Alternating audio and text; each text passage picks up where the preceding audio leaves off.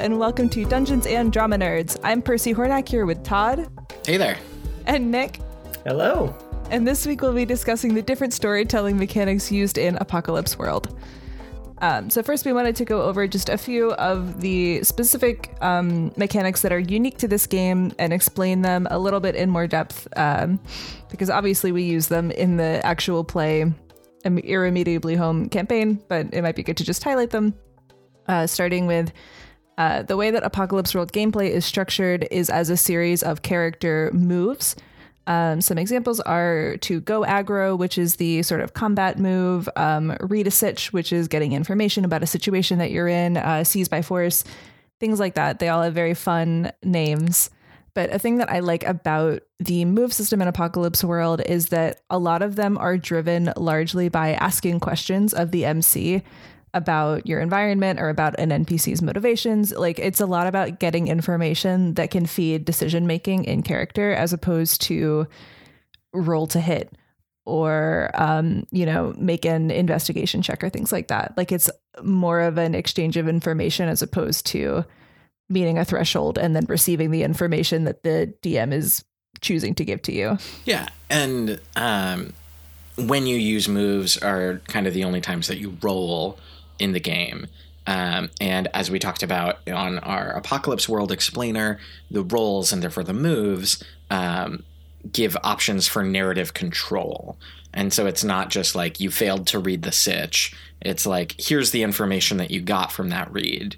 And it might not necessarily be the information that you were looking for, but it's the information that you got, as opposed to the like stalemating of, I know that there is something in this room, but for some reason I cannot perceive it because I keep rolling ones in a d20 system. Yeah, and one of the other things I like about this, there's a line in the book that says essentially, if you do it, you do it, or to do it, you do it, something like that. Um, and one of the things I appreciate about Apocalypse World's moves is that does really drive the action forward um, because it's assumed that whatever whatever you say your character does happens in the world. Now, there might be a complication or consequence of that that you didn't foresee and maybe don't want, but unlike in a d20 game where you can get stuck in the kind of loop of, oh, I failed to do the thing. Oh, you failed to do your reaction, whatever. Uh, in Apocalypse World and powered by the Apocalypse games, everything really does advance the story somehow. Yeah, and I think part of that ties to like, and this is a thing I think we'll talk about a little bit more later. Um, but what I really like, because the the player's handbook, or not the player's handbook, the DM's guide in Dungeons and Dragons does say in a couple of places like the world goes on outside of where the party is, but there's no framework for like how to do that. Um, it's left entirely up to the DM, and I I know that I, as a DM, very frequently like forget that the world goes on outside uh, until it's convenient for me that like something has happened that messes with the party um, because they did fail to do something. But Apocalypse World, I think, bakes in like the things that you do have an impact on the rest of the world. But the rest of the world has their like every other character, every NPC has their own motivations and their own objectives and things that they want um, that you aren't aware of. And everything you do has an impact and has consequences. So even if you, you know, even just the act of like pressing someone for information or trying to manipulate them will have will have a consequence. Yeah, as a as a result of like failing a role has direct narrative consequences on you as opposed to just like you don't get the information that you wanted. Mm-hmm. Um, another thing that I think makes for interesting storytelling in the mechanics is the Hick stat, um, which measures the relationship, the history uh, between different characters.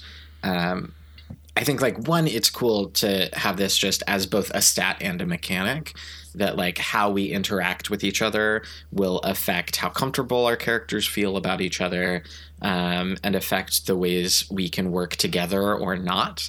I can support you better if I know you better and have more history with you, um, but I might not be able to read you as well and that's an interesting mechanic to have. And then the way that the Hick stat is mechanized each session, such that at the end of a gameplay session, you ask all of the players um, who do you feel that you like know more now than you did before?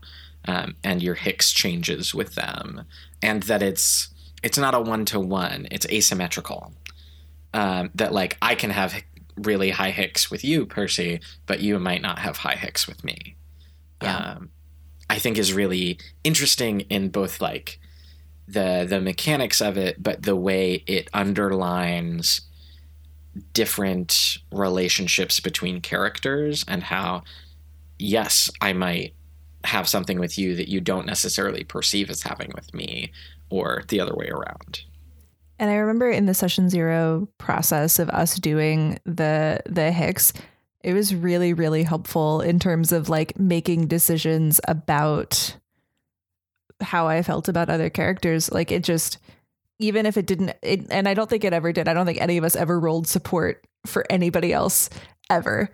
But it was really useful going into the game with a really solid idea of like, okay, I trust this person. I have this kind of relationship with this character. Um, I kind of knew where where I was at, and it encourages players in the course of gameplay to to be interacting with each other because that I think is really the heart of Apocalypse World. Although it's interesting because you could 100% play this game where none of the characters in the party ever interact with each other, and you're just doing a bunch of solo scenes with the MC.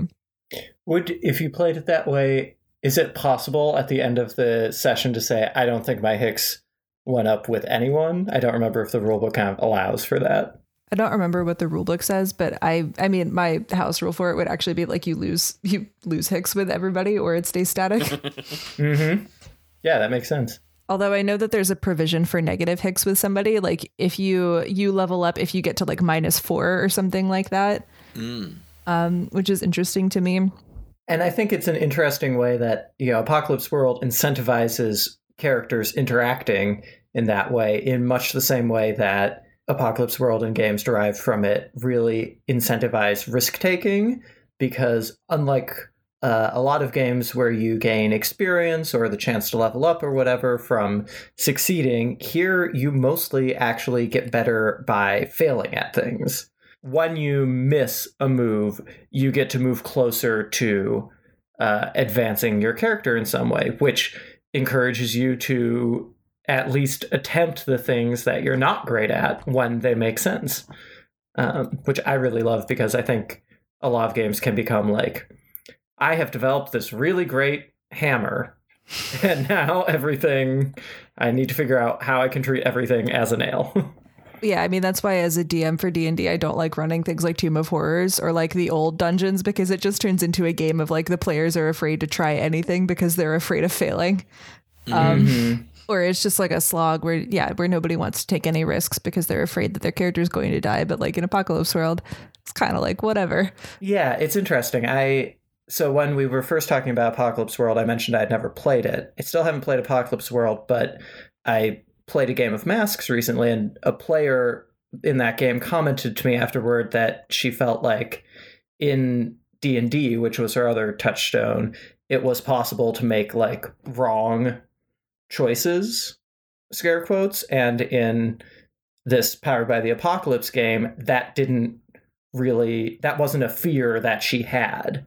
I wonder if it's just that kind of reward mechanic for failure that ameliorates that, or if there's something else at play there. I don't know. Well, I think that there's also something about. Um, I was reading this book, the tabletop RPG design in theory and practice, which talks about both like the rewards and the things that we incentivize through play. Like, how do we incentivize taking risk? How do we incentivize advancing your character in these ways? And I think that like Vincent and Meguey Baker have built into this game and this system a way that it like encourages player interaction, encourages narrative agency, and encourages risk taking all at the same time, which I think are things that you could point at something like D&D, which this game in many ways feels like a response to as not necessarily doing well.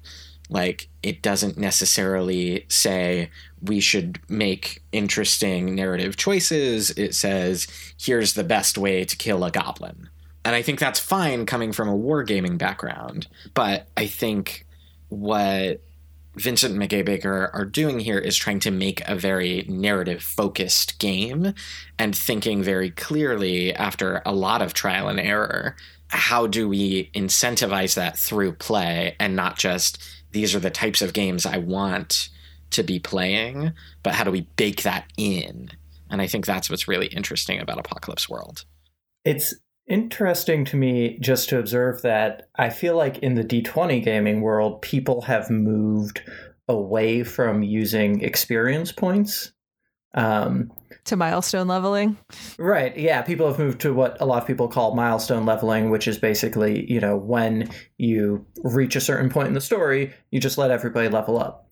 Now, D&D's there are good reasons for that given what D&D traditionally awards experience points for, but it is, you know, kind of the older version of the system encouraged GMs to uh, give out experience points for things like role playing, and there's no reason you couldn't, you know, say, I'm going to give out experience when you attempt something that your character is not normally comfortable with or good at. It's just, inter- I just kind of had a brainwave moment when I realized, oh, Apocalypse World actually does have that like very mechanical experience point system in there, despite being a more quote unquote narrative game than Dungeons and Dragons. Yeah, I mean, I think my read on Apocalypse World is also that it is so largely like it's just a really long negotiation between you and the MC about like who gets to say what happens and like what works and what doesn't but it's also like a thing that you build together. Like it is it is a world that you have created collaboratively and the game is really open ended in the handbook about like you decide what kind of apocalypse happened you decide how long ago it was you decide like what settlements are still there you decide what resources are available. Like all of this stuff is is open to the group to decide and it's like very very strongly encourage that the MC come in with absolutely nothing or at the very least like nothing more than just a very sparse framework of like this is what I think might be might be what the world is. But yeah, the the handbook is really really open-ended and leaves a lot of things up to interpretation, which I would argue is sometimes really cool and freeing and helpful like getting to decide what the world looks like and what the characters' relationship to each other is collaboratively at the table, and is sometimes less helpful. Um, well, and it also um, something that you like could kind of do in D and D if you wanted to, but Vincent and Meguey Baker also encourage like a home brewing. Like, there's a point at which you can make your own moves, and there's a point at which you can take a move from someone else's playbook just because like that fits the thing that you're doing with your character. And I think that open-endedness and like willingness to be defined and redefined um, allows for interesting choices. When your character's life becomes untenable, there is an option where you just like stop play like you make a new character and that character is dead but like you pick you could pick a new playbook you could um come back but you're like you have a minus one to all of your stats or things like there are so many narrative options for what happens when your character quote unquote dies when their life becomes untenable that have to do with like different narrative opportunities um, that allow like if you've built a really compelling story with this character and you're not ready to let them go yet you have an option to continue on um, and work whatever happened to make their life untenable into the story um, in a way that i think is really cool. But yeah i mean i think it's worth calling out like a lot of discourse in the TTRPG community about like improving D and D has to do with just applying like PBTA rules to it, um, which I think is really really funny. Like it's a lot of people who are like, well, D and D would be better if it did success and failure by degrees, and D and D would be a lot better if um, X, Y, and Z thing that happens to pop up in narratively focused games like Apocalypse World. Well, and it's funny to me. I just realized I think that's often many, I think, critics of D and D and advocates of Powered by the Apocalypse games cast D and D as like burdened by its rules and and uh, Powered by the Apocalypse games is more kind of open ended and narratively friendly. But I actually think, in many ways, it's the difference is more of quality than quantity because powered by the apocalypse games are actually very rules uh, fixed. They're very not- rules. They're very, very rules. Um, the the rules are actually very tight. I guess that's what I want to say. Mhm. Um, you know, they give very, very specific choices. For example, for what happens on those uh, degrees of success and failure. You Mhm. know, it's not it's not like a wide open story game. It's actually very tight. There's just a lot fewer numbers and there's a lot less granularity yeah, in them. that makes sense. I agree with this hot take. I don't know if that's a hot take exactly, but I agree. yes. With, I agree with this take.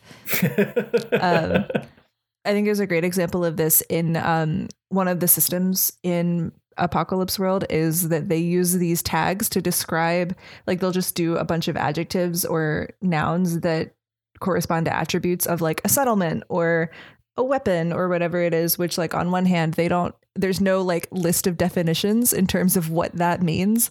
Like you could have a weapon that does it says to harm close, reload loud, and like it's kind of up to you to decide what exactly that means. Um, yeah, there are some definitions I think, but it's not exactly.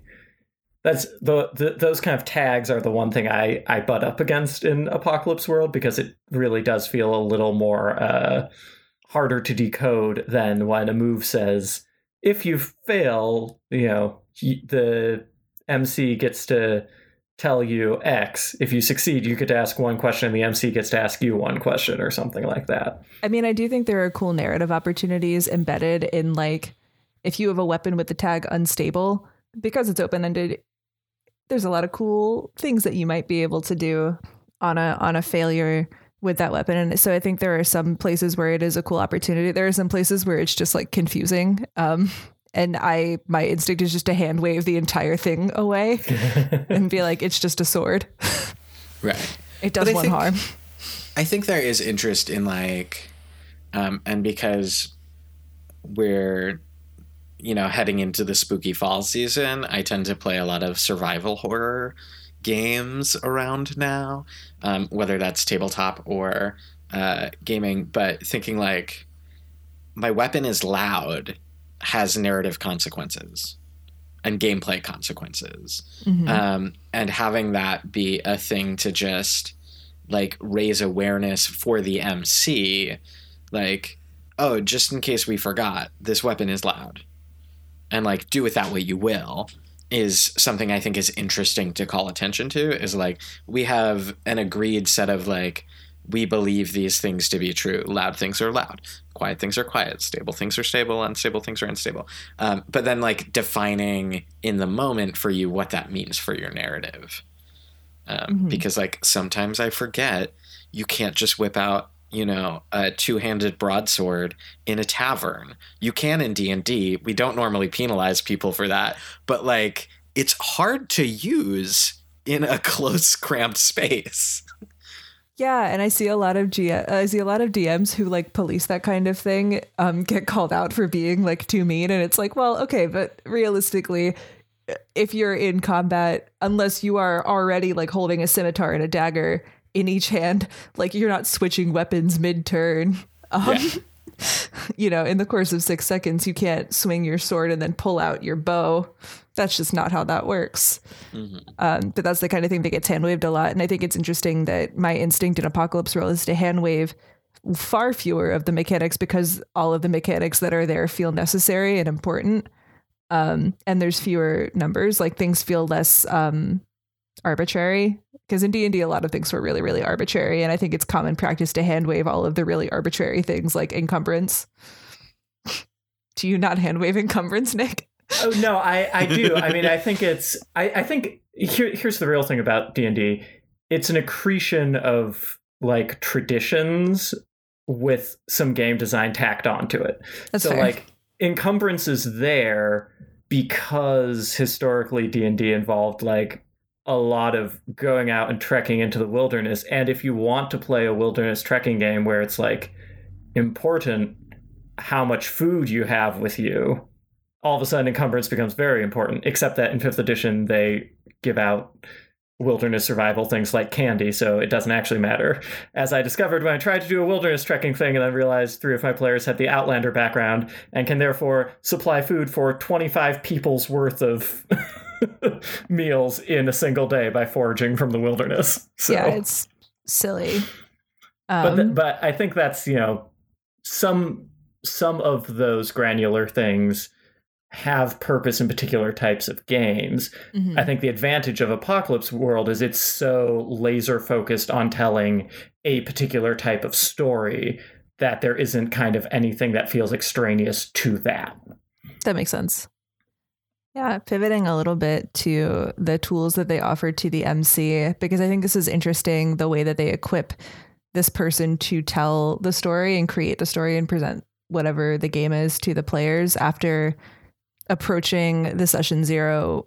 At that session zero, the MC is really supposed to just listen.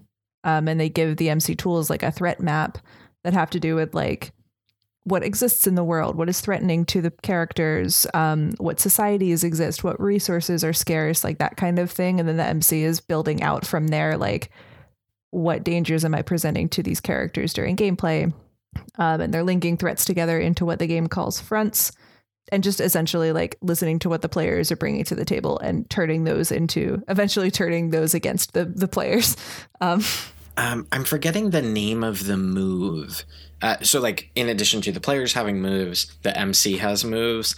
The MC is not supposed to state their moves, is a thing that the bakers are very specific about. Like, you don't tell people what you're doing, you just do it. And that might be like separate a character from the party. mhm. Um, and I think one of my favorite ones is like announce future bad news. uh-huh. Um, Announce which future badness, I think. Oh, is it badness? It might be think so. badness. Um, and it it's supposed to continually remind your characters like the world is ever evolving there are things that are going on just because you decided you didn't want to examine those smoke clouds on the horizon which is an image they use literally um, in this moment in the book, uh, doesn't mean that the fires aren't still raging. Like, it doesn't Mhm. mean that things aren't going to keep coming toward you just because you decided you wanted to, like, go over here and, like, pet someone's dog. Like, that's great that you wanted to do that, and there's narrative that we can find in there. But also, the world is still dangerous and the world is still coming for you, is. I think very interesting in terms of directly supplying to the MC or the DM instead of like, here's some monsters you could throw at them. Yeah. Well, I like because the the handbook gives the MC a quote unquote agenda, um, which is make apocalypse world seem real, make the player characters' lives not boring, play to find out what happens, which I think is a great summary of the philosophy of this game, which is essentially like you don't already know what's going to happen as the MC because you're building that based off of what everybody else is giving to you, um, and how they respond. But also, yeah, like you're supposed to fuck with them, not to put too fine a point on it. Well, and they and they also specifically say interesting and say that interesting doesn't always mean good, Yeah. which I liked. Yeah, because I mean, it is the apocalypse. Yes. I've been very impressed too with the sort of uh, narrative design technique of the MC's moves. I had been initially a little bit skeptical of them because they seemed restraining to me as a GM, but they actually are very good at triggering responses from players in a way that's you know when you kind of trust the structure and let yourself go with it and be like okay every time i have the opportunity to make a move i must do one of these things and not just anything i can pull out of my head. The set of things that they've given you to play with are actually very very powerful for producing narrative. And I know for me as an MC, like in this environment where like you could do anything, um, it's incredibly helpful to have a list of like things that are sure to trigger a narrative response as opposed to like because I'm also a person who's not particularly great at role playing. So Mhm. it's very helpful to be able to think in terms of narrative, like putting my dramaturg hat on, um, like being able to have these building blocks, these plot events, um, is is really really helpful to be able to plant those in, as opposed to having it be totally open ended. I think the way that we are classically trained, trained is perhaps a strong word here, um, but if you're looking at like a published D and D adventure or like the hints that they try to give you in the Dungeon Master's Guide, it's often very specific. Like once your players arrive at X destination or do Y thing, deliver them narrative Z. Um, whether mm. that's like someone monologuing or like you you f- catch the fleeting image of three kobolds running through the rafters or something like that. Whereas this is so clearly designed to instigate your characters and your players to choose things to make choices and to drive the story forward as opposed to like oh god. Like i feel like sometimes you deliver narrative in something like d&d and it causes your players to like suddenly think like oh no are we going to get into a big combat here? How do we game out what might happen on the other side of this door? And like on the other side of the door is like a person that wants to talk to them. Mm-hmm. whereas this is clearly like how do we just keep pushing them forward? How do we keep bringing them into making choices? Thinking about narrative in a slightly different way a, a phrase that i see used frequently on the internet to describe Apocalypse World is that it's very cinematic. The storytelling is really cinematic, and I'm curious, as three theater makers, um, what we what we think about the cinematic the cinematic nature of this game versus um, the ways in which it is kind of theatrical, or what those things mean. So one thing that just occurred to me in while Todd was talking is that Apocalypse World, unlike Dungeons and Dragons, is very fine with having separate stories running simultaneously. Um, I think the granularity of D20 games and the sort of focus on specialization, you know, usually you have a party composed of people with different skill sets so that the party as a whole can kind of cover every skill set. I think that really incentivizes sticking together to the point where that's a trope, right? Like, don't split the party in Apocalypse World, uh, you know, some of the MC's moves are things like separate them, capture someone, you know, like do divide the party deliberately, and that does kind of draw on, I think, the jump cut tradition in cinema of like we can juggle these narratives simultaneously and if we do that well we'll not only get to see more stories but we'll actually bring them together in a really satisfying way mm-hmm. Well and i thought uh, even in our first sessions um, of Irremediably Home, uh, not only getting to start with each of you separately and see how those paths intertwined, but also then jumping back and forth between Vance and Sydney and Vector and AZ Honey. Anyway, um, but being able to see like how do these people interact and then swapping and seeing like oh here's a two person scene with these people and here's the and i think it allows by thinking about like the party doesn't have to be together all the time i think it allows us to have more interesting and varied scenes um, whether that's a two person scene with these characters or those characters. Something that i've been doing in the d&d campaign that i've been running recently is we were like trying to have a session every week, but not everybody was going to be there all the time. Um, so we would do these like one shot off missions, um, but it meant different players were with each other. And we realized while a number of the characters have been together for the entire three years that we've been playing this, one of them is a new character and he's never been alone with anyone because we're supposed to keep the party together. And so we're always trying to do like what is best for the party. Um, but by having these adventures where this character gets to be alone with one or two characters allows him to like explore different parts of his relationship to the others and also gets them an opportunity to get to know him better and i think that apocalypse world just allows that from the jump and doesn't have that as like a special other thing that you might do, but as a like, yeah, let's explore how these two react when they're thrown in a room together. Yeah, and I like the thing that appeals to me about it also is that I think D and D is very much like this happens and then this happens and then this happens, whereas Apocalypse World is really episodic. Um, and that might just be my preference for the stories that I like to consume.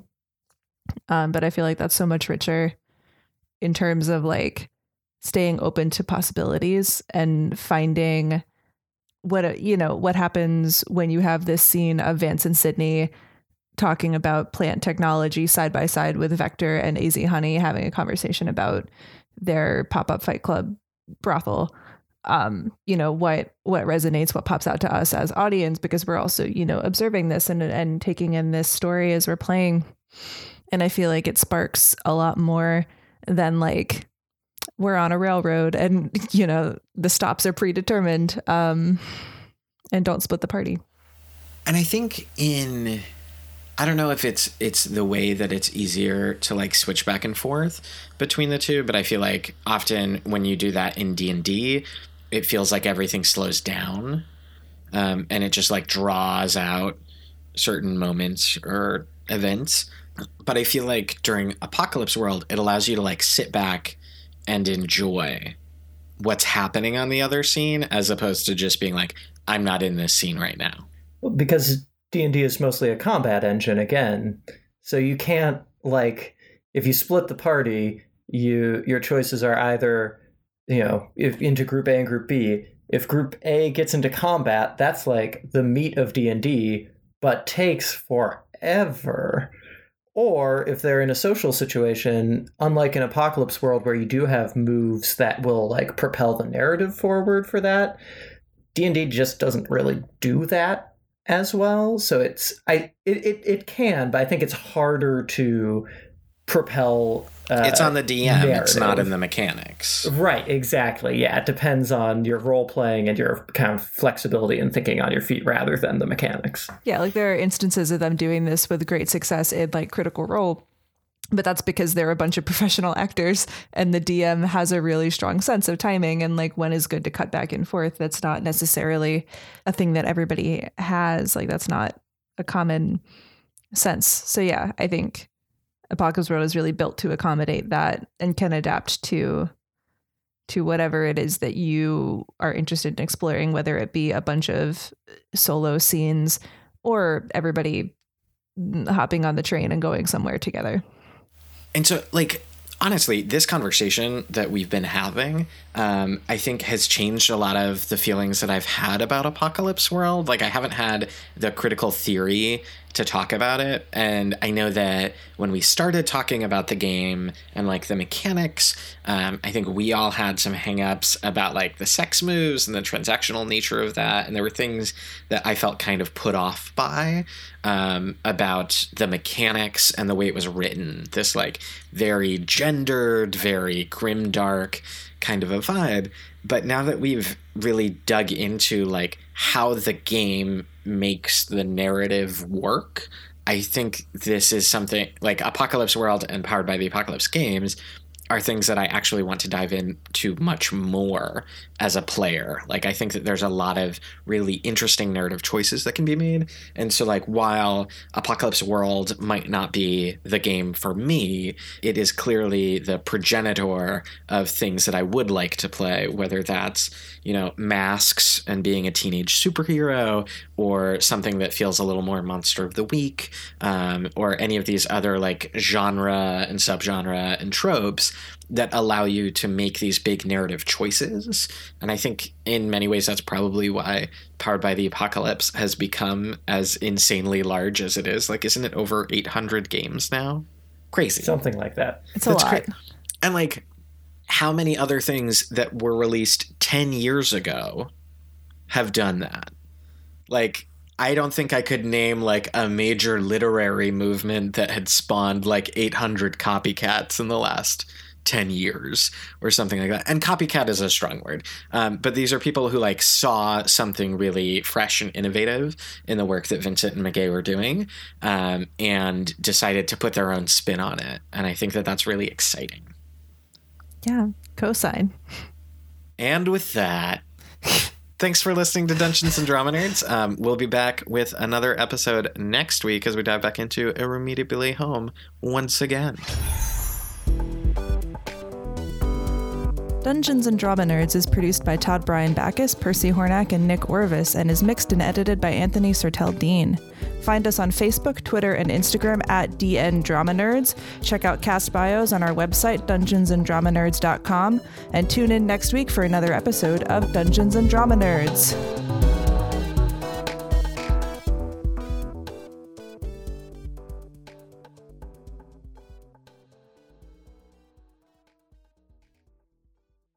I'm Percy Hornack here with Todd. Insert greeting here. God damn it. Did you think I wasn't going to do it? Did you think I was bluffing?